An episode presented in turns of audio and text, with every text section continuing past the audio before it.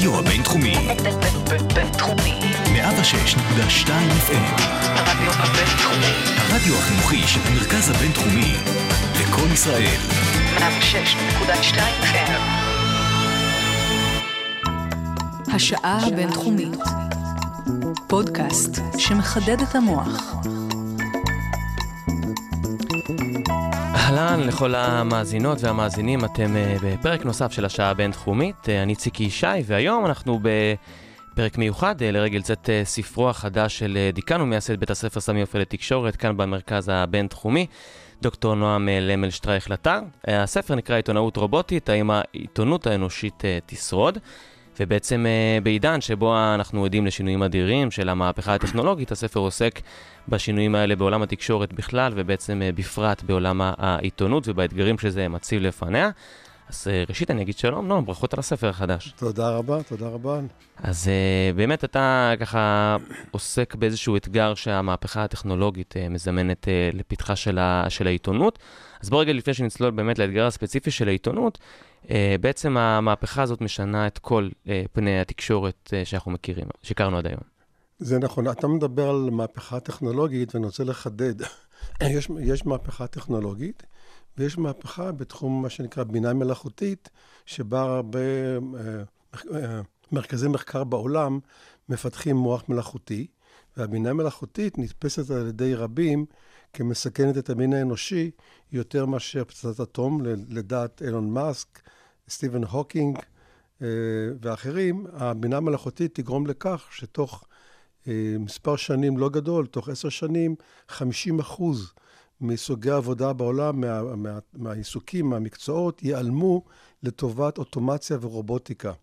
והנושא הזה אה, חודר חזק מאוד לתחום התקשורת והעיתונות, וזה הסיבה לכך שבחרתי להתמקד גם במחקר שלי, כיצד הבינה המלאכותית תשפיע על מקצוע העיתונות האנושית, שבעיניי הוא מקצוע ייחודי, בכך שהוא בעצם אמור להגן על זכויות האדם, על הדמוקרטיה, ואם הרובוטיקה תגרום למקצוע העיתונאות האנושית להיות מוחלפת על ידי רובוטים, אז הסכנה, החברה שלנו בסכנה אמיתית. אז רגע לפני שנדבר באמת על המקצוע הזה ספציפית, אתה אומר שזה סכנה לאנושות, ואני שואל למה, זאת אומרת, אם רובוטים יחליפו אנשים ויעלמו משרות, אמנם השוק ישתנה, אבל זה גם מזמן לפתחנו הרבה הזדמנויות והרבה זמן והרבה אולי אפיקים חדשים של אה, מקצועות. תראה, יש, יש כאלה שרואים את הכוס חצי מלאה, את הכוס חצי ריקה. אם 50 אחוז מהמקצועות ייעלמו על ידי אוטומציה, יהיו הרבה מאוד בני אדם שיהיו ללא תעסוקה, ויובל נוח הררי, שכתב בספרו המהפכה של, המהפכה של המחר, צופה שאנשים יעברו, יהפכו להיות זומבים, צרכני סמים, ופשוט יאבדו טעם, טעם, טעם לחיות. וכשאתה מדבר על עולם שבו 50 אחוז חוסר תעסוקה, זה באמת מאוד מאוד מסוכן. יש מדינות, אגב, שמחפשות פתרון לזה על ידי מה שנקרא הכנסה מינימלית, Universal Basic Income באנגלית, שיבטיחו לאדם, גם אם הוא לא עובד, איזשהו שכר מינימלי כדי שיוכל להתקיים, אבל כדי לקיים דבר כזה, שכבר מתחיל לקרות, אגב, בסקנדינביה, צריך משאבי, משאבים כלכליים עצומים. שלפחות בחברה המערבית, לפחות הישראלית, אנחנו לא נוכל כנראה לקיים מודל כזה. והחשש הגדול שחלק גדול מהמשרות יגרמו לאנשים אה, לאבד את המקצוע שלהם. בדרך כלל מדובר על אה, מי שישרוד דווקא זה הפסיכולוגים ואנשים שעוסקים בבריאות... הפסיכיאטרים. הפסיכיאטרים, האנשים שעוסקים בבריאות הנפש, אבל כל מה שמצריך, למשל, עבודה שהיא מכניסטית, העבודה הזאת תיעלם, והיום הרי, הרי אנחנו יודעים שאמזון פתחו את ה Amazon Go, שזה סופרמרקט, ללא קופאיות, שאתה נכנס פנימה עם הסלולרי שלך, אתה בוחר לך מוצרים ויוצא ישר החוצה, בלי לבוא ליד שום קופה, והכל אוטומטי, כך שהסכנה, כפי שאלה שרואים את הכוס חצי ריקה לגבי החדירה של האוטומציה והרובוטים, שיהיו לנו לפחות מחצית מהאוכלוסייה, שתהיה מחוסרת תעסוקה. יש כאלה שטוענים שקשה לצפות ולעשות דברים כאלה מראש, שכל הטכנולוגיה והבינה המלאכותית מייצרת הרבה מאוד מקצועות חדשים שקשה בכלל לחזות אותם. אה, הנטייה שלי לראות דווקא את הכוס חצי, חצי מלאה, אבל מתוך מודעות למה שקורה היום בחדירה של הרובוטיקה לעיתונות, אני בפירוש החלטתי לכתוב את הספר כדי להתריע ולייעץ לעיתונאים האנושיים כיצד עליהם לנהוג כדי לשרוד במלחמה עם הרובוטים. אם תרצה, אני ארחיב את הדיבור על כיצד הרובוטים בעצם היום נכנסים לעולם העיתונות. כן, כן, כמובן, אנחנו תכף ממש ניכנס לעובי הקורה של, של הספר בהקשר הזה, אבל אתה אומר שאתה אולי רואה את החצי כוס המלאה, ומי שרואה את החצי כוס הריקה הזאת, מה הוא מציע? שנעצור את ה...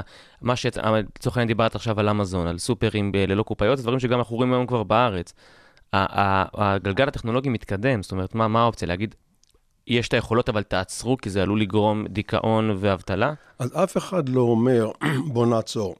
לכן הזכרתי קודם, מחפשים פתרונות אה, איך להבטיח לאנשים אה, איזשהו קיום מינימלי, ולכן יש הנושא הזה של ה-Universal Basic Income. מנסים למצוא פתרונות, כאשר התפיסה אומרת, אם אדם יהיה לו את המשאבים הבסיסיים כדי לשרוד, הוא יהיה מספיק יצירתי כדי למצוא לעצמו עיסוקים וצועקים חדשים כדי, כדי להצליח גם במצב שאתה לא צריך לצאת, אתה לא חייב ללכת לעבוד.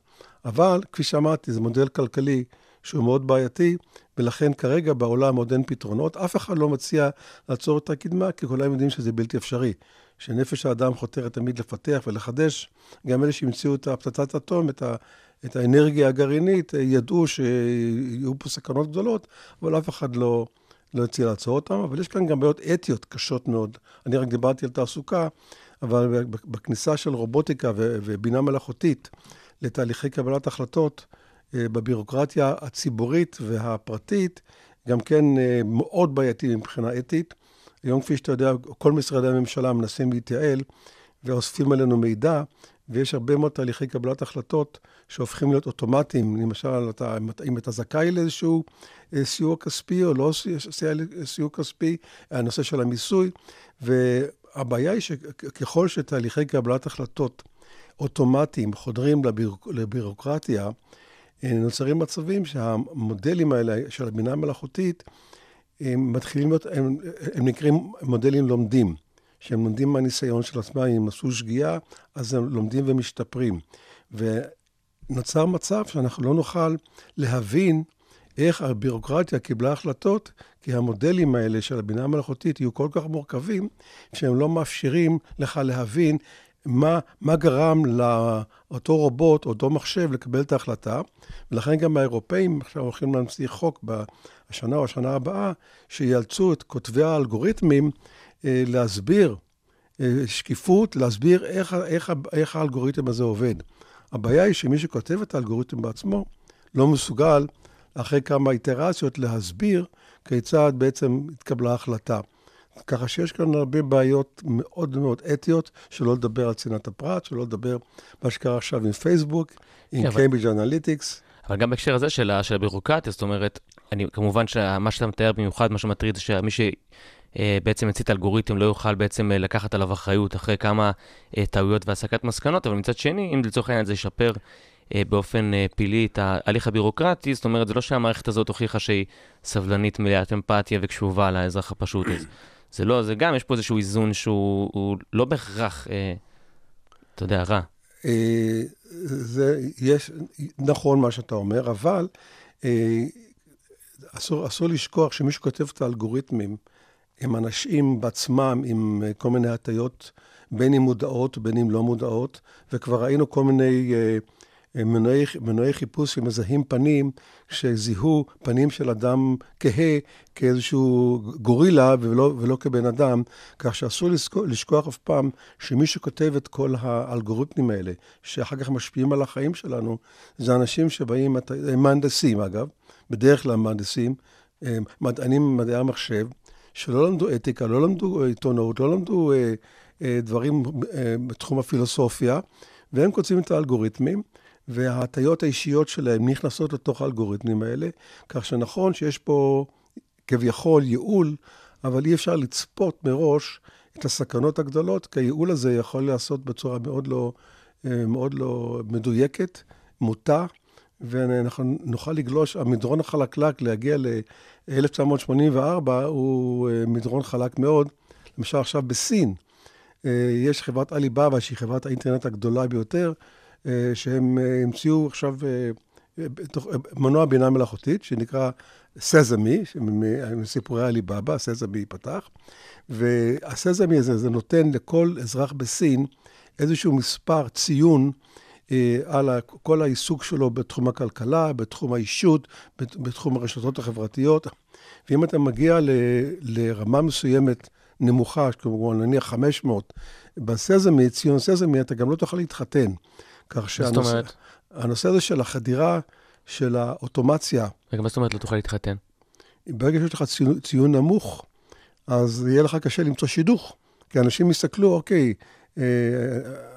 אדם מסוים רוצה ללכת להתחתן, אז אני אסתכל על הציון שלו הכולל בסזמי, כי זה, לא- אמרתי, זה לא רק אה, היבט- פעילות כלכלית, זה גם פעילות בתחומי רשתות חברתיות. האם אתה עברת איזושהי עבירה פלילית או משהו, אתה מקבל ציון שמלווה אותך בכל מקום, באופן אוטומטי, ואתה לא יכול להיפטר ממנו. זאת אומרת שאתה חייב להיות חלק ממנו? זה אם אתה בוחר להיות חלק מזה. לא, לא, זה, אתה מקבל את זה בכל הפעילות שלך. Mm. בייחוד אם אתה אה, גולש בעליבאבא. לכל אדם בסין בסוף יהיה את הציון הזה, וזה ממש 1984, ו- והבעיה היא גם שההגדרת, ההגדרות שנותנים לך את הציונים, נכתבו על ידי בני אדם, שכפי שאמרתי, לבני אדם יש הטיות, וגם כותבי האלגוריתמים לא חפים מהח- מהחדרת ההטיות שלהם לתוך המנועים ותוך התוכנות, האלגוריתמים שהם כותבים. אבל זה דווקא גם צד המנחם שבזה, זאת אומרת, אם אנחנו מבינים שבעצם עם כל השם המפחיד הזה, בינה מלאכותית, בסוף עומדים מאחורי זה מהנדסים, שכמובן לא חפים מהטעיות, כמו שאתה אומר, אז אולי באמת הפתרון הוא פשוט יותר לעבות מבחינה אתית את המערכת שמייסדת את האלגוריתם, מבחינת אנשי אתיקה אה, ואקדמיה וביטחון, או לפי הנושא הרלוונטי.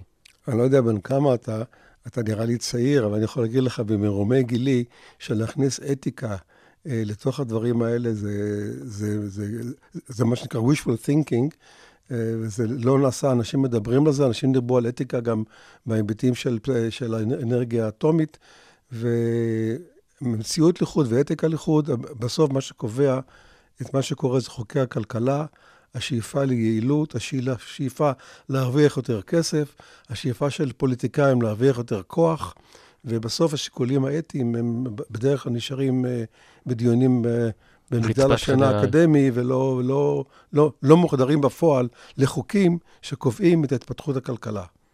כן. אה, אוקיי, אז אנחנו נצא לשיר ראשון, ומיד אחר כך אנחנו בעצם ניכנס לה, לאתגר שכל מה שככה התחלנו לגעת בו, איפה הוא פוגש את עולם העיתונות.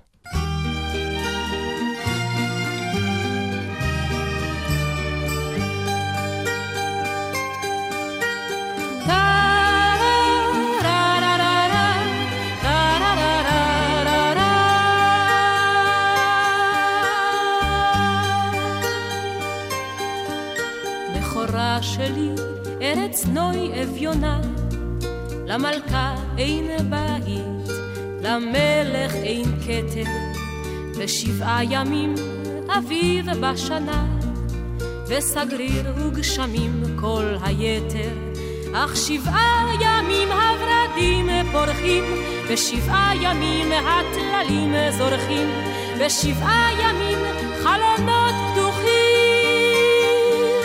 וכל קבצנייך עומדים ברחוב, ונושאים חברונם אל האור הטוב, וכל קבצנייך שמחים.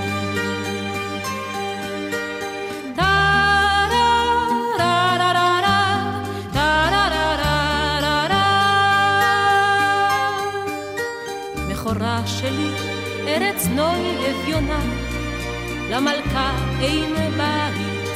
למלך אין כתר, רק שבעה ימים חגים בשנה, ועמל ורעב כל היתר, אך שבעה ימים הנרות ברוכים, ושבעה ימים שולחנות ערוכים, ושבעה ימים הלבבות פתוחים. וכל קבצנייך עומדים בתפילה, ובנייך בנותייך חתן כלה, וכל קבצנייך אחים.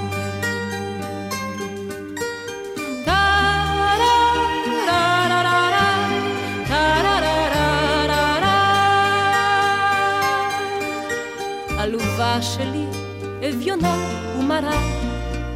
למלך אין בית, למלכה אין כתר, רק אחת בעולם את שבחך אמרה. וגנותך חרפתך כל היתר, ועל כן אלך לכל רחוב ופינה, לכל שוק וחצר וסמטה וגינה, מחורבן חומותייך כל אבן קטנה, על הקט ואשמור למזכרת. ומעיר לעיר ממדינה למדינה, ענודה עם שיר ותיבת נגינה,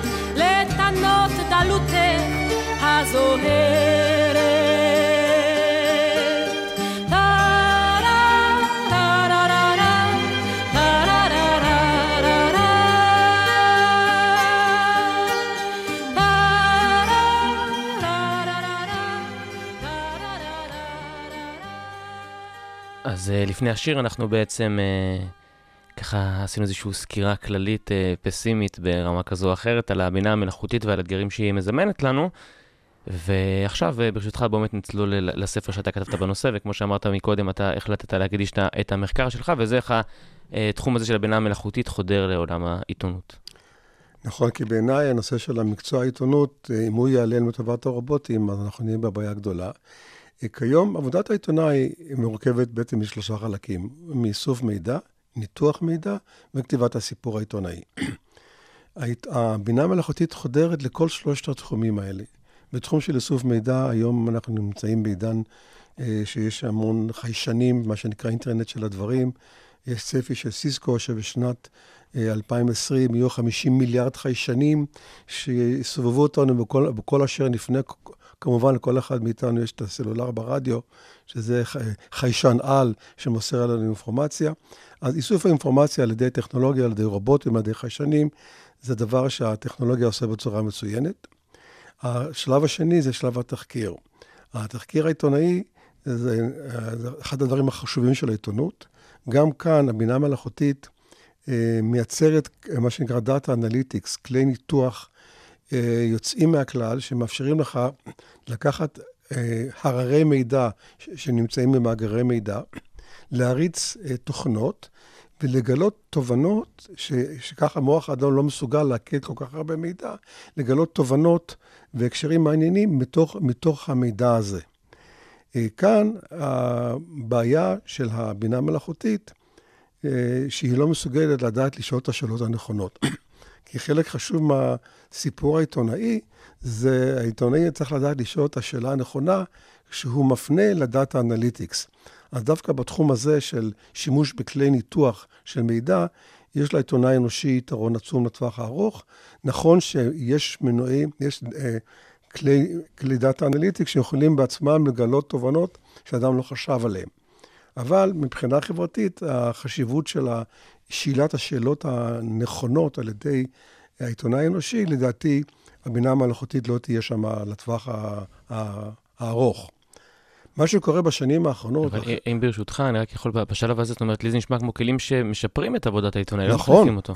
נכון, חד משמעית. כמו, כמו שציינת עכשיו, שאם זה לא שואל את השאלות הנכונות, אבל מנתח נתונים טוב, אז זה רק יש... בוא- ישפר את הזמן בוא- עבודה של ה... בואו נתחיל מהסוף. כשאני רואה את התשובה לשאלה שהעליתי בספר, אה, רובוטיקה עיתונאית, האם המקצוע האנ- האנושות העיתונאית ישרוד, אני רואה את הכוס, אה, אני, אני אופטימי. אבל זה מותנה. מותנה בכך, למשל, בשלב של ניתוח הנתונים והתחקיר, העיתונאי האנושי חייב לדעת להשתמש בכלים האלה. הוא חייב להבין מה עומד לרשותו. בדרך כלל יש מה שנקרא טכנופוביה, והעיתונאים הקלאסיים די חוששים אה, משימוש בכלים של סטטיסטיקה כדי לנתח מידע. יש מעט מאוד עיתונאים שעושים את זה נכון להיום. אחד מהם זה האמסטרדמסקי, שהיום עבר לכאן 11. אה, אבל העיתונאים, כדי לשרוד בעתיד, בשלב לפחות של התחקיר, העיתונאים האנושיים חייבים אה, להבין מה שקורה ולהבין את המגבלות של הבינה המלאכותית ולדעת להשתמש בכלים האלה.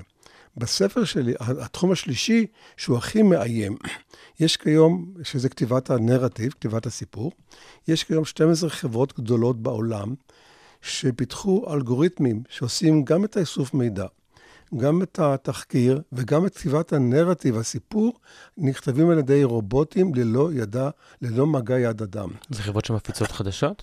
זה חברות שמפיצות חדשות, זה חברות שמפיצות מאמרים. גופים? זה חברות שמפיצות מאמרים, הם כותבים את המאמרים. למשל, Associated Press, שזה אחת מסוכניות הידיעות הגדולות בעולם, מפרסמת לפחות 3,000-4,000 סיפורים כל רבעון שנכתבו על ידי רובוטים. ולמשל, אה, יש שתי חברות מובילות באמריקה, Narrative Science ו-Automated Insights. הנשיא של Automated Insight טוען שהסיפורים של ה... שהתוכנות שלו הן מסוגלות לכתוב, הסיפורים העיתונאיים, הם יהיו מותאמים לפרופיל האישי של הצרכן הבודד.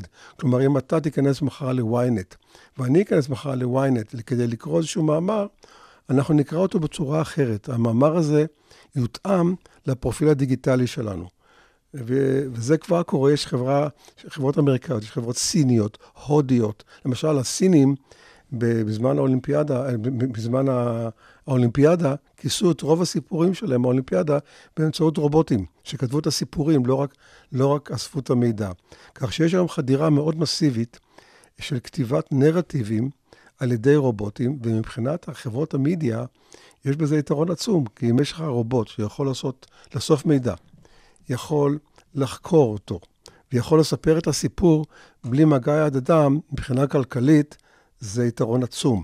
ככה שמבחינת ההיבט הכלכלי, היעילות של רובוטים עיתונאיים, היעילות אה, לדעתי מעמידה בסכנה את המקצוע של העיתונות האנושית.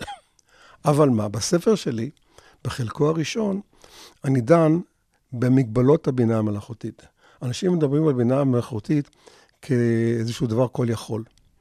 ואני בחלק הראשון של הספר מתאר את המגבלות של הבינה המלאכותית, ומצטט מחקרים ומאמרים שמראים שבתחום היצירתיות ברמה הגבוהה, לאדם האנושי יש יתרון לטווח ארוך בבינה המלאכותית הקיימת. יש שלוש דרגות של בינה מלאכותית, בינה מלאכותית צרה, בינה מלאכותית אה, כללית ובינה מלאכותית אה, על, ואנחנו נמצאים היום, למרות 70 שנה של פיתוח בינה מלאכותית, נמצאים בבינה המלאכותית הצרה, שהיא בעצם, אה, המנוע בינה מלאכותית יכול ל- להסיע מכונית חשמלית בלי, בלי אדם, יכול לגלות תרופות, אה, יכול לשחק שח, אבל המנוע לא מסוגל לעשות הקשרים ואסוציאציות בין תחום אחד לתחום אחר, כפי שמוח האדם מסוגל לעשות.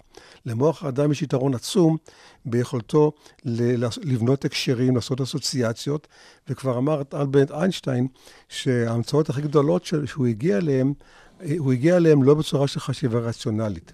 כי אני גם מוכיח בספר, בחלק הראשון, שהמערכות הנוירוניות, שזה בעצם המערכות של בינה מלאכותית, הנוירון המלאכותי שאמור לחקות את הנוירון שלנו במוח, פועל בצורה רציונלית. כלומר, כל המנועי בינה מלאכותית, אה, אלגוריתמים, נכון להיום, בנויים על, על תפיסה רציונלית, שתא אחד אה, מעביר אינפורמציה לתא נוסף, רק אם האינפורמציה הזאת מקטינה לו את האי-ודאות, מוסיפה לו מידע.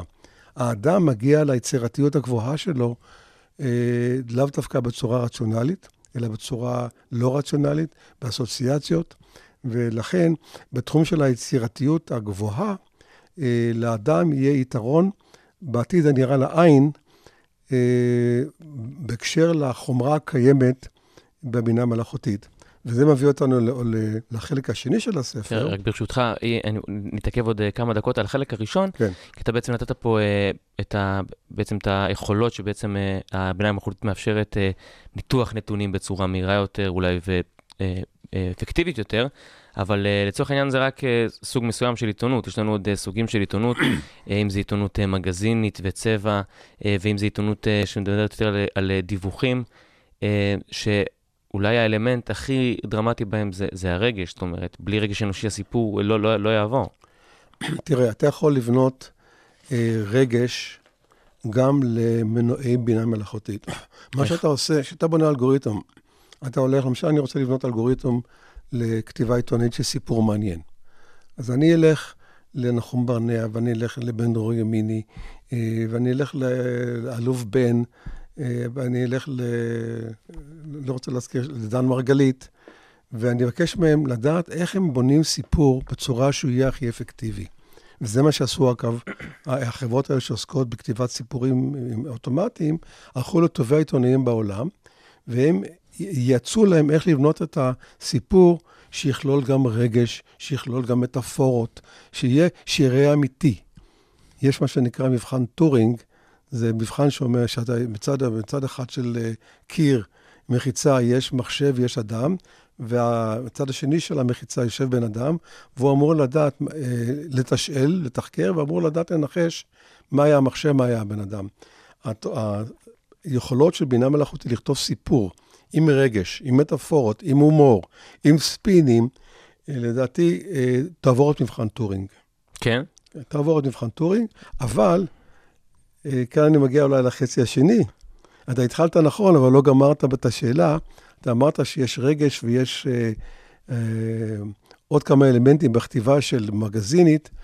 אה, למזל, למזלו של העיתונאי האנושי, הסיפור העיתונאי משתנה בצורה דרמטית היום, וכל החלק השני של הספר שלי מוקדש לסיפור העיתונאי החדש. היום הדור הצעיר לא אוהב לקרוא טקסטים ארוכים, הוא אוהב, לראות, אה, הוא אוהב להיות אה, לחוות את הסיפור, ואנחנו מגיעים היום לעיתונות שנקראת עיתונות אימרסיבית, עיתונות חווייתית, שמשלבת פאזל של טכנולוגיות, כמו מציאות מדומה, מציאות רבודה, אינטראקטיביות, מה שנקרא engagement, מעורבות של הצרכן בסיפור, וכל החלק השני של הספר מוקדש לנושא הזה מסיבה אחת פשוטה, שבגלל מה שתיארתי קודם, כבינה מלאכותית צרה, הבינה המלאכותית הקיימת כיום לא מסוגלת לבנות את הסיפור העיתונאי החדש, וכאן יש יתרון עצום לעיתונאי האנושי, בתנאי אבל שהוא יבין שאם הוא רוצה להיות רלוונטי אה, גם בעתיד, אז הוא חייב באמת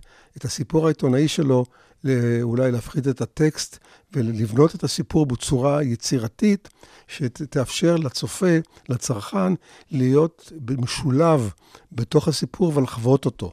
וכאן, כן. לכן אני רואה את הכוס חצי מלאה, כי הבינה המלאכותית לא רק שלא יודעת לשאול את השאלות הנכונות בקטע של התחקיר, היא גם לא, מסוג, לא תהיה מסוגלת בעתיד אה, לבנות את הסיפור העיתונאי החדש.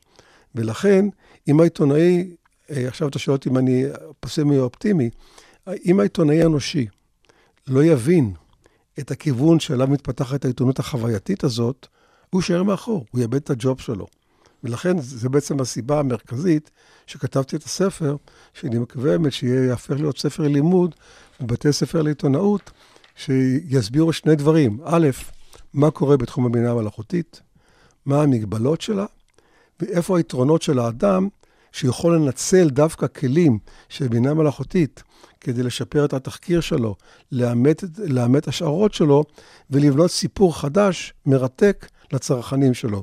אם העיתונאי האנושי יבין את כל הדינמיקה הזאת, הסיכוי שלו לנצח את הרובוט העיתונאי הוא גדול. כי אנחנו גם באמת, אחרי השיר הבא, אנחנו ניגע באמת לעומק ב, באתגר הזה, בעולם החדש של, ה, של שם העיתונות הולכת, אבל אם ברשותך להתעכב עוד רגע אחד על, ה, על ה, בעצם על היכולות שהצגת של בינה מלאכותית, אה, דיברת על, על חברות שבעצם מייצרות אה, אה, נרטיב, ובסוף, לצורך העניין, ברגע האמת, בשיקולים של, של, של דיווח בזמן אמת, הניואנסים הם ממש ממש קטנים, ובהבדל של מילה לפה, מילה לשם, אתה כבר משנה את הנרטיב מבחינת אם אתה מביא ציטוט ואומר, אה, הבן אדם צעק את זה, אמר את זה, הבן אדם תקף, הבן אדם הכריז. אפשר באמת להזין את כל המורכבויות והדקויות האנושיות האלה לתוך מכונה שתדע בזמן אמת לתת, לשים את הסיכה על המילה הנכונה שתתיישר לפי הנרטיב שאתה רוצה? התשובה היא חיובית, כי בעצם אתה, אתה בונה את ה... זה נקרא מכונה לומדת. המחשב, הרובוט, נקרא מכונה לומדת. אתה בונה סיפור ואתה שולח אותו לצרכן, והצרכן מגיב. אז יכול להיות שהוא יגיב בשעמום, בפיהוק אה, אלקטרוני, אה, או שאתה תראה שהוא שוהה איתך וקורא, ואתה תוכל במשך הזמן להשתפר כל הזמן, ללמוד. בספר שלי מתואר המנוע, איך המנוע הזה עובד, של החדר האוטומטי. יש לי פרק שלם שמוקדש לחדר החדשות האוטומטי. ויש לו חדר חדשות האוטומטי אפשרות ללמוד את עצמו, להשתפר כל הזמן. ולכן, לכן, להגיד שעל הבינה המלאכותית לא יהיה אף פעם רגש ולא לא תהיה מסוגלת לאתר כל מיני ניואנסים, אה, כאלה או אחרים, ודקויות, על זה לא הייתי בונה. אתה עדיין מאמין שתוכל לרדת לרמת הניואנסים הכי קטנים וספציפיים, כן, גם בזמן אמת. כן. אוקיי, אז אנחנו מיד אחרי השיר הבא באמת ניגע בדברים שככה התחלת לזרוק אה, ככה באוויר לגבי ה- איך נראה העולם העיתונות העתידי.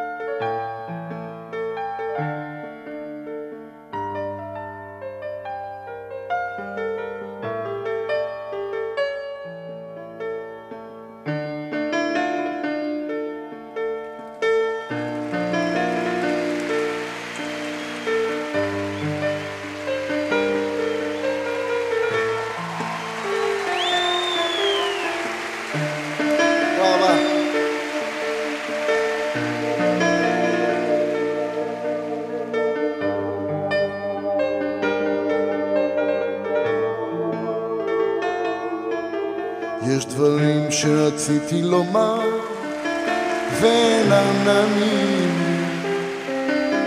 המילים שבחרתי אינן הטובות מכולן. עמוקים מן ים הסודות שאינם מובנים לי שאולי לא אבין לא אבין לעולם לא בכל הדרכים שרציתי ללכת הלכתי. בדרכים שהלכתי טעיתי ודאי לא פעם אחת.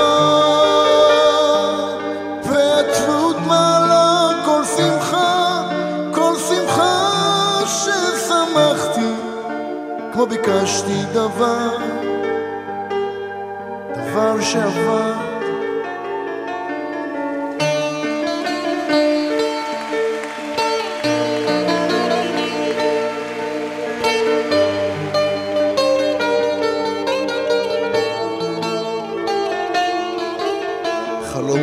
שחלמתי והם מקיצים בידיי שבריהם בעיניי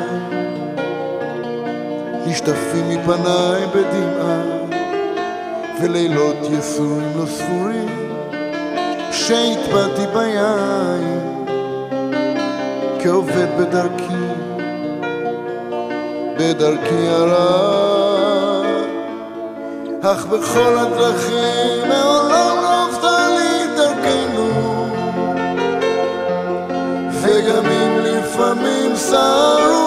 מסביב הרוחות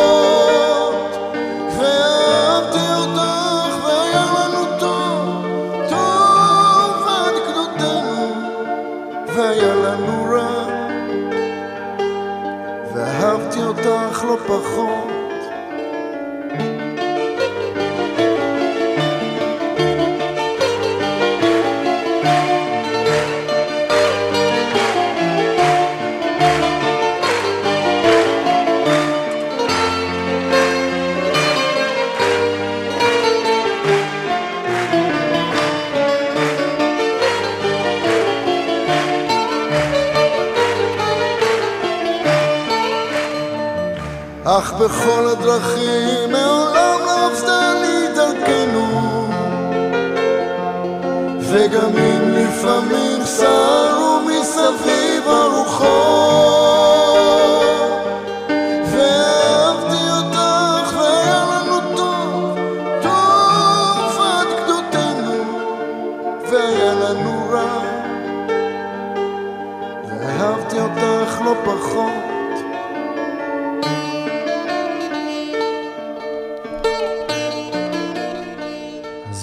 יהודה פוליקר, ואנחנו uh, ממשיכים לחלק השני של הספר שנגעת בו ממש בקצרה, וזה בעצם החלק האופטימי, כפי שאמרת, שבמידה וה- והעיתונאים ואנשי התעשייה יבינו את השינוי, אז בעצם אנחנו בפתחו של עולם עיתונות חדש, ובוא ברשותך באמת שוב תתאר מאיזה על איזה שדה זה צומח, על איזה קרקע זה, מאיפה זה מגיע? עולם העיתונות, מה שנקרא המסורתי הישן, היה בנוי בעצם על מה שנקרא תקשורת המונים, אה, שיש לך שדר טלוויזיה אחד שמשדר לקהל גדול שלא יכול להגיב, או העיתונות הכתובה, המודפסת, שיכולתי לקרוא שם הרבה מאוד מאמרים, אבל לא יכולת להגיב, והחוויה שלך הייתה חוויה די פסיבית. היום, בגלל כניסת הרשתות החברתיות, שכל הציבור למד לעשות לייקים, למד להגיב, ובעצם כל הנושא של תגובה ולהיות חלק מהתקשורת הפך להיות בעצם חלק מהתקשורת הקיימת. אה, המהפכה שקורית היום בסיפור העיתונאי, שאדם, בייחוד הדור הצעיר, אה, מצפה לקבל את הסיפור ולהיות חלק ממנו, לחוות את הסיפור. וכאן נכנסות למשל טכנולוגיות כמו מציאות מדומה, אה, מציאות רבודה, מציאות מדומה בעצם אתה שם על עצמך מש, מש, מש, משקפת כזאת, ואז אתה ממש נכנס כאילו לתוך האירוע בעצמו. ואתה חווה את זה כאילו, כאילו ממגע ראשון. והיום יש הרבה מאוד, מה שנקרא עיתונות אימרסיבית, שבונה את הסיפור ככה שאתה תוכל אה, להיכנס ולחוש אותו. אפילו הניו יורק טיימס, שנחשב לאבי העיתונות המסורתית, רכש למעלה ממיליון משקפות של מציאות מדומה כאלה, כדי לבנות את הסיפור, שאתה קורא את הסיפור, רואה את הסיפור, תוכל לחוות אותו אה, ולהשפיע, תוכל לבקש אינפורמציה יותר מדויקת או יותר מפורטת על תחומים, תחומים מסוימים של הסיפור, הסיפור הופך להיות אינטראקטיבי. מצד שני זה דורש מאוד אקטיביות מצד הצרכן, זאת אומרת, זה לדרוש ממנו לשים משקפיים בבית, להפעיל את זה, זה יכול, זה יכול ליפול שם, לא? יפה.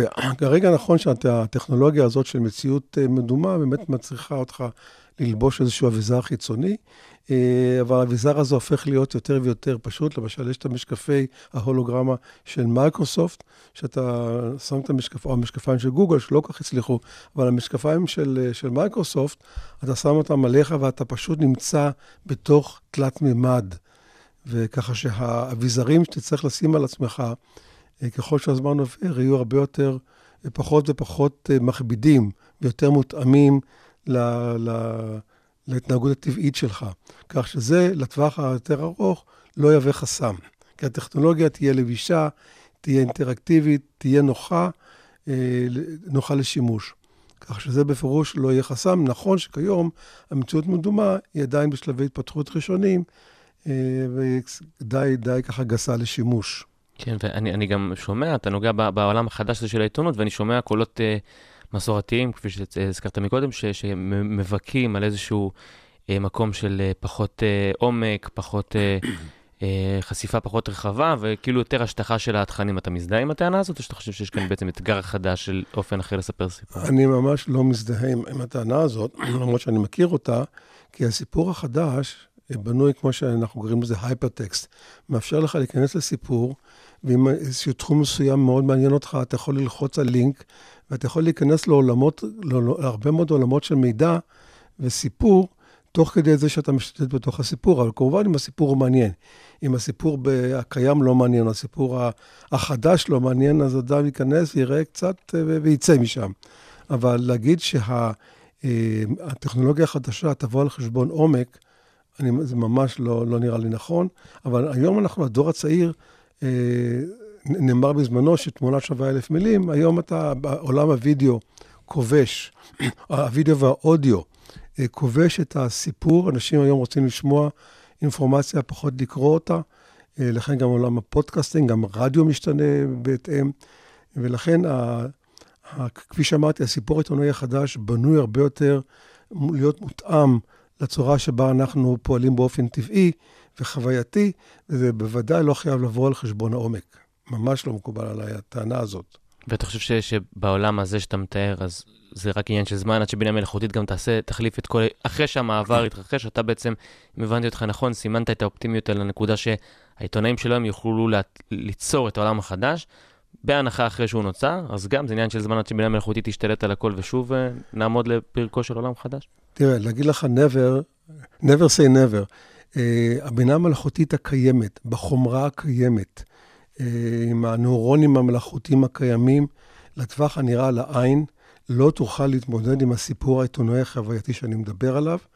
אה, מה יקרה בעוד 50 שנה, אנחנו לא יכולים לדעת, אבל בטווח, בטווח של ה-30 שנה הבאות, אה, אני לא רואה את זה קורה. אגב, יש הרבה מאוד תחזיות של אבות הבינה המלאכותית, אה, כמו ג'ון מקארתי ואח, ואחרים, והרברט, אה, אה, כל אבות, ה- כל אבות הבינה המלאכותית אה, צפו שתוך עשר שנים, עשרים שנה, הבינה המלאכותית תהיה יותר חכמה אה, ממוח האדם. ריי קורצפייל, שהוא הטכנולוג הראשי של גוגל היום, הוא האוונגליסט שלהם, אה, טוען שב-2029 המחשב יוכל לעשות כל מה, ש, מה שהאדם יכול לעשות, אבל טוב יותר.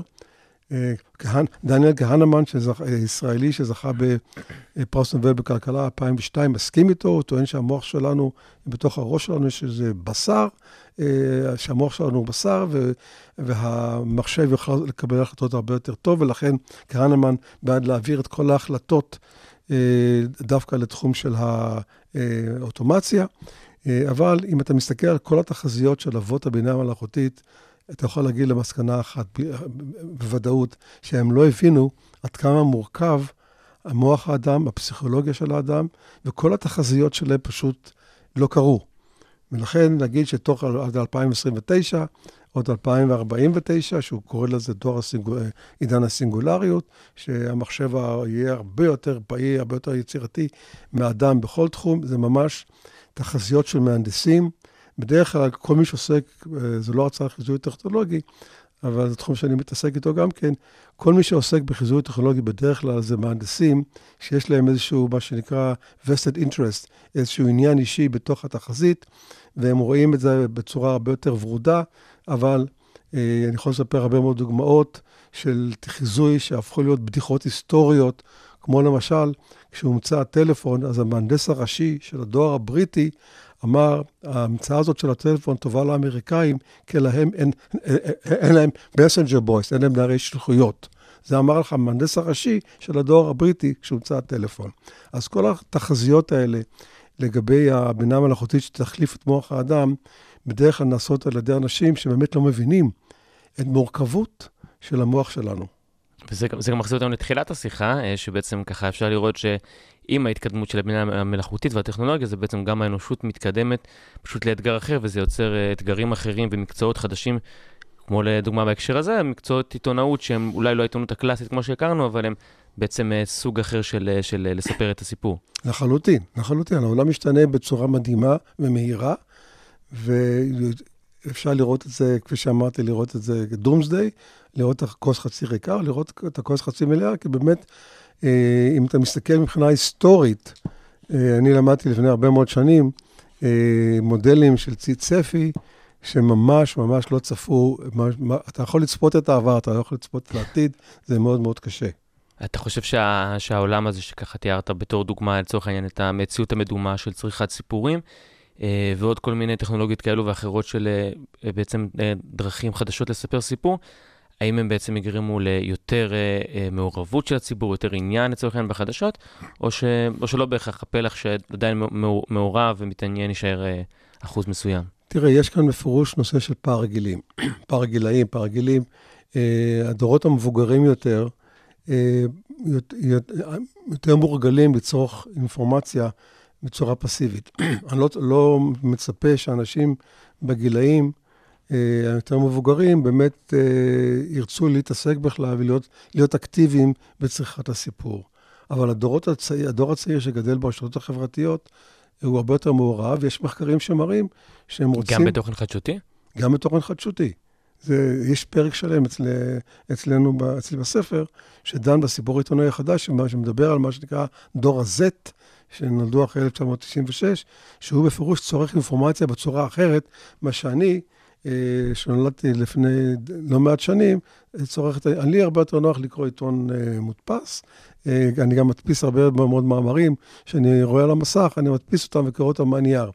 אבל יש פער דורי מפורש בהיבט של איך אתה צורך מידע, והדורות הצעירים, שהם מה שנקרא דור האינטרנט, דור הדיגיטלי, אה, הם מצפים שהסיפור יוגש להם בצורה הרבה יותר עשירה, אינטראקטיבית, חווייתית, ככה שאסור לדבר על כל הגילאים בעצם כמקשה אחת. כן, אבל כל עוד העולם העיתונות לא עושה את הצעד לשם, ולצורך העניין המצב אה, עדיין אצל רוב גופי התקשורת הפופולריים לא, לא כפי שאתה מתאר, אז הפער רק הולך וגדל, זאת אומרת, אנשים צעירים שרגילים לצרוך תוכן בצורה מסוימת, לא צורכים אינפורמציה חדשותית כמו שאנשים אה, יותר מהדור הישן אה, רגילים לשמוע ברדיו או לקרוא עיתון בבוקר. הדור הצעיר היום צורך את החדשות שלו בפייסבוק. אה, היום רוב, רוב הצעירים צורכים את החדשות בפייסבוק, על כל הבעיות ש, שכרוכות בזה. אבל תראה, יש את הניו יורק טיימס, שהוא באמת העיתון המוביל המסורתי הגדול, הגדול בעולם, שהוא זה שהיום מוביל בהחדרת הטכנולוגיות החדשות, מציאות מדומה, מציאות רבודה, לתוך הסיפור העיתונאי שלו, ככה שאם הניו יורק טיימס החליט לאמץ את הסיפור העיתונאי החדש, זה אומר שזה באמת, העיתונות הולכת לכיוון הזה. כן, זה קריאת כיוון, אתה אומר שפשוט כולם ילכו בעקבותיהם בסופו של. דבר. גם הגרדיאן, אגב, הלוס אנג'לס טיימס, אה, כבר נמצאים שם. הם פשוט אה, לאט לאט. מרגישים שהם חייבים להיכנס לסיפור העיתונאי החדש, אחרת הם לא ישרדו.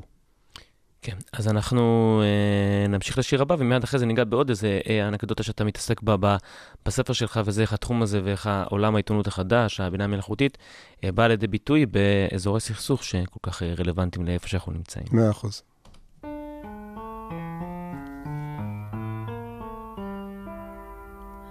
עטור מצחך זהב שחור. אינני זוכר אם כתבו כך בשיר, מצחך מתחרז עם עיניים ואור. אינני זוכר אם חרזו כך בשיר, אך למי שתהי חייב להשאיר.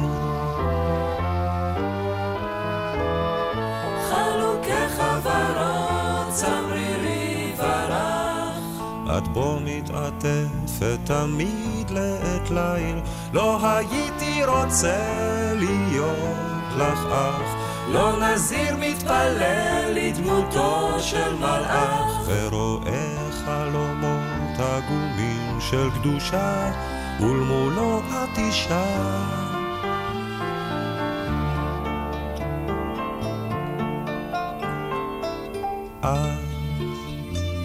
אוהבת להיות עצובה ושותקת,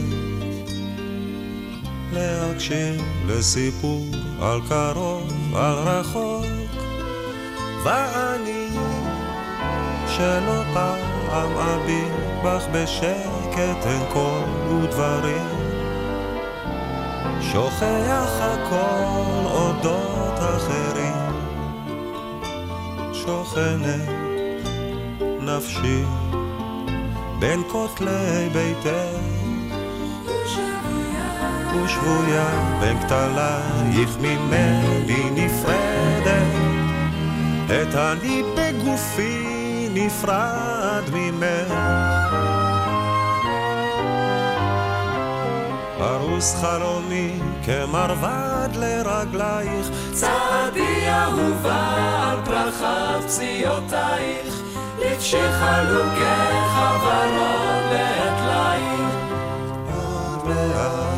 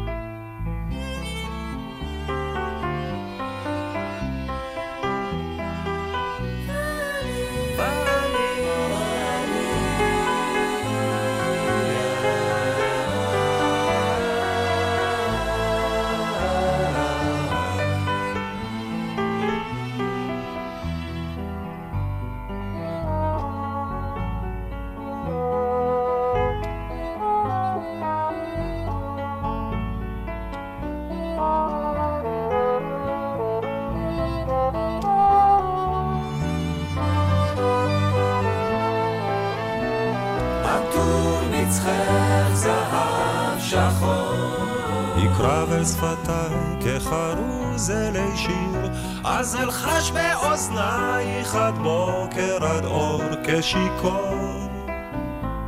עטור מצחך זהב שחור, עטור מצחך זהב שחור. אינני זוכר אם כתבו כך בשיר.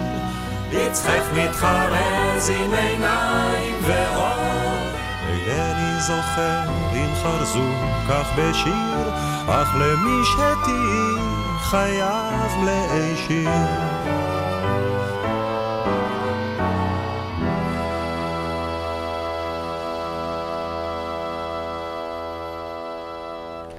אז בהחלט אה, שיר נפלא, בחירה, בחירה נהדרת, נועם, ואנחנו אה, אה, מגיעים לחלק נוסף שאתה מתעסק בו בספר שלך, אה, וזה העניין של איך כל הסיפור שדיברנו עד עכשיו אה, מגיע ובא לידי ביטוי בסיקור אזורי סכסוך, ששם התפקיד העיתונאי ממש אה, בא לידי ביטוי בצורה מאוד אה, משמעותית. אז יש לי פרק שלם על הנושא של כיסוי עיתונאי של אזורי מלחמות בעידן הרובוטיקה. זה נושא קצת רגיש, כי מצד אחד אה, אנשים עושים תפקיד הירואי ומסכנים את החיים שלהם, כמו איתי אנגל ואנריקה צימרמן ואחרים שהולכים, אה, ורון בן ישי, שהולכים אחרי הקווים ומסתכנים, מסכנים את החיים שלהם כדי להביא את הסיפור. אה, מצד שני, אנחנו יודעים ממחקרים שרוב העיתונאים שמכסים אזורי מלחמה נפגעים מבחינה, לפחות, סליחה, לא רוב, אולי שליש מהעיתונאים שמכסים אזורי לחימה נפגעים מבחינה נפשית, אה, אחר כך צריכים טיפול טראומטי, שעיתונאים שנמצאים בשטח מפחדים להגיד, לדווח מה שהם, אה, מה שהם רואים, והם בדרך כלל אה, מוטים לטובת הצד שמאיים עליהם, כך שהדיווחים של העיתונאים מאזורי עימות הם בעייתיים בלשון המעטה, וגורמים נזק נפשי לעיתונאים. וכאן השאלה, האם uh, הרובוטיקה העיתונאית יכולה לסייע, ולדעתי, בהחלט שכן. היא יכולה לסייע בשלושת התפקידים של העיתונאי שמקסם מלחמות. קודם כל, היום אה, אדם לא צריך ללכת, אה, להיות בשטח כדי לראיין אנשים, לראות אנשים, לצלם אנשים. יש המון טכנולוגיות, המון רובוטים, המון חיישנים שמאפשרים אה, להיכנס לאזורי לחימה ולראיין מרחוק, והנושא הזה הולך, הולך ומתפתח, כך שאתה מה לא זאת אומרת? ממש מבחינת המכשירים, אז זאת אומרת. יש שם מה שנקרא טלפרזנס, רובוט שיכול בעצם לייצג אותך באזור, הוא גם, אתה, אתה יכול לראיין אנשים, לצלם מה שקורה ב, בתוך בתים של, של, של, של, של פליטים, למשל, בסוריה. אתה יכול היום לאסוף אינפורמציה באמצעים טכנולוגיים בלי שאתה חייב להיות בשטח. אז נכון שמבחינה מסוימת לראות את איתי אנגל מתחבא מאחורי קווי לחימה אה, בעיראק ומדווח לך, אז זה יוצר דרמה, דרמה מאוד, אה, מאוד, אה, אה, שיוצרת רגש עצום ומעורבות. אבל זה, הוא מסכן את החיים שלו. אז אבי אמר לי פעם, טוב, לא, לא נחזור על האמירה הזאת. כל פנים, אנשים מסכנים את החיים שלהם, אבל, ואני לא מדבר כרגע על הכתבים הישראלים שהם בהחלט איכותיים, השמות שהזכרתי הם מעולים, אבל מחקרים מראים שעיתונאים מדווחים מהשטח בצורה מוטה. אה, יש גם נוהג, מה שנקרא Embedded Journalists, שזה עיתונאים שנכנסים יחד עם הצבאות הלוחמים. אז יש אה, השוואה, למשל, עיתונאי ש, שהוא ח- שמצטרף לצבא, מדווח בצורה הרבה יותר חיובית, לעומת עיתונאי שהוא פרילנס, שמדווח לגמרי אחרת. כלומר, הדיווחים שמקבלים באזורי לחימה הם, הם מוטים, הם לא מדויקים, והיום לכן אתה יכול, עיתונאי שרוצה לכסות מלחמה, יכול להשתמש בכלים לאיסוף מידע מרחוק. יש המון המון... ש- שמי יישא אותם, הלוחמים? איך איך הם הגיעו לשטח? בסוף צריך... בשידור בדרך לוויין, שידור לווייני. אתה יכול, גם, אתה, יכול גם, אתה יכול גם להצניח אותם, אתה יכול לשלוח רחפנים אה, כדי לאסוף אינפורמציה. ואם אתה- אני הסתכלתי לפני שכתבתי את הספר, כמה סיפורים עיתונאים אה, אה, ב-BBC השתמשו באמצעות רחפנים, הגעתי קרוב למיליון. סיפורים שסוקרו באמצעות רחפנים? כן, אתה שולח רחפן, למשל במלחמה בעזה, אתה יכול עם הרחפן לצלם וזה תמונות, תמונות של הרס עצום. אה, ככה שיש לך המון כלים, רחפנים, יש כל מיני רובוטים, יש רובוט נחש, שאתה יכול להיכנס לתוך חדרים ולצלם ולראיין ולשמוע ולהקליט. ככה שיש היום הרבה מאוד כלים, אה, רובוטים שמאפשרים לך לאסוף מידע בלי שאתה צריך להיות בשטח. אבל זה רק היבט אחד. היבט אחר זה, יש המון אינפורמציה על אזורי לחימה שמצטברת על ידי כל מיני גופים, ממשלות, אה, גופי או"ם. שנמצאים נמצאים במאגרי מידע שאף עיתונאי מלחמה, לפחות שאני מכיר נכון להיום, לא מנצל כלי בינה מלאכותית כדי לנתח ולהוסיף עומק לכתבה. היכולת היום של עיתונאי שמכסה מלחמות, לנתח אה, המון אינפורמציה שנאספה, למשל, על המלחמה בעזה, על אה, מקורות הסכסוך, למה הסכסוך קיים, אה, מי זה החמאס. יש לך היום המון אינפורמציה במאגרי מידע, שעיתונאי יכול לנצל כל מיני כלי בינה מלאכותית כדי להשיג תובנות ולהבין, לספר סיפור בצורה יותר עמוקה.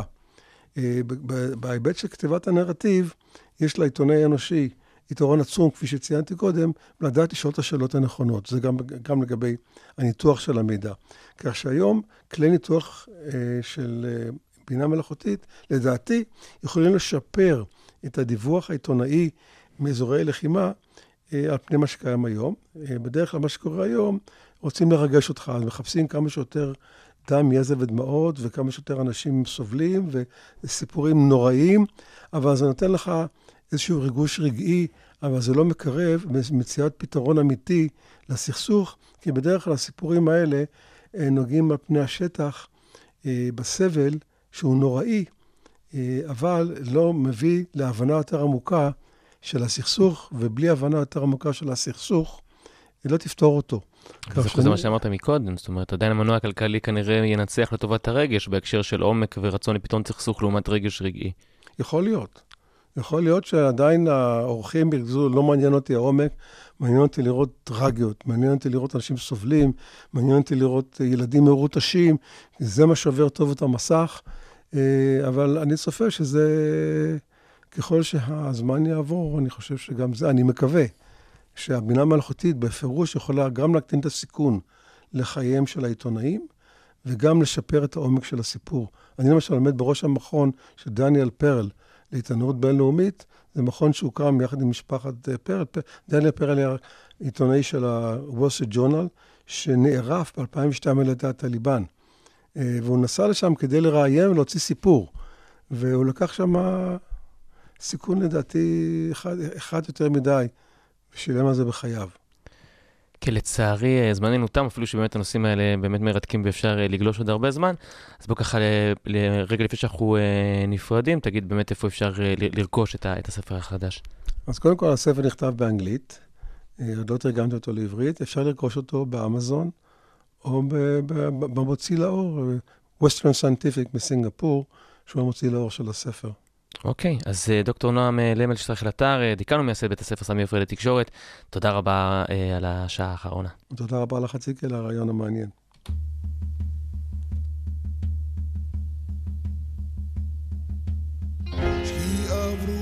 בין הגגות, אספלט כחול מלמטה עיני נשים נוגות נוגות אומרות לערב למבטה הפנסים פרחי העיר מלבלבים באור ניחוח אביב חשמל עצוב בהיר משיר זיכרונו אסור לברוח. הוא רק יתום ורק תמיד נולד לרגע ואיננו בין הלילות והימים הוא בא לזרוח בעינינו הוא רק יתום ורק תמיד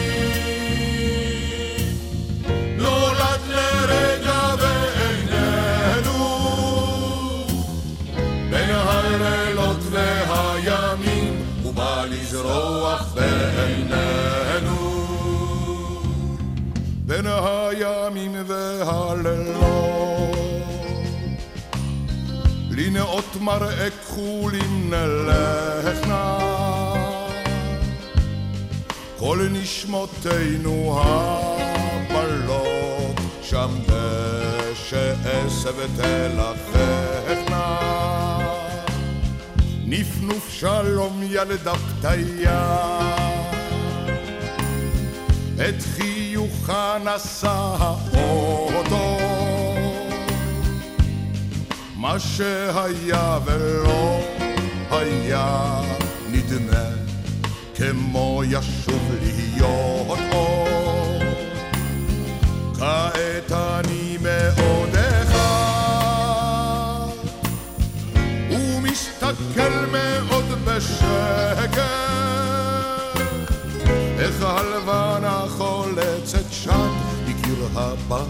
show.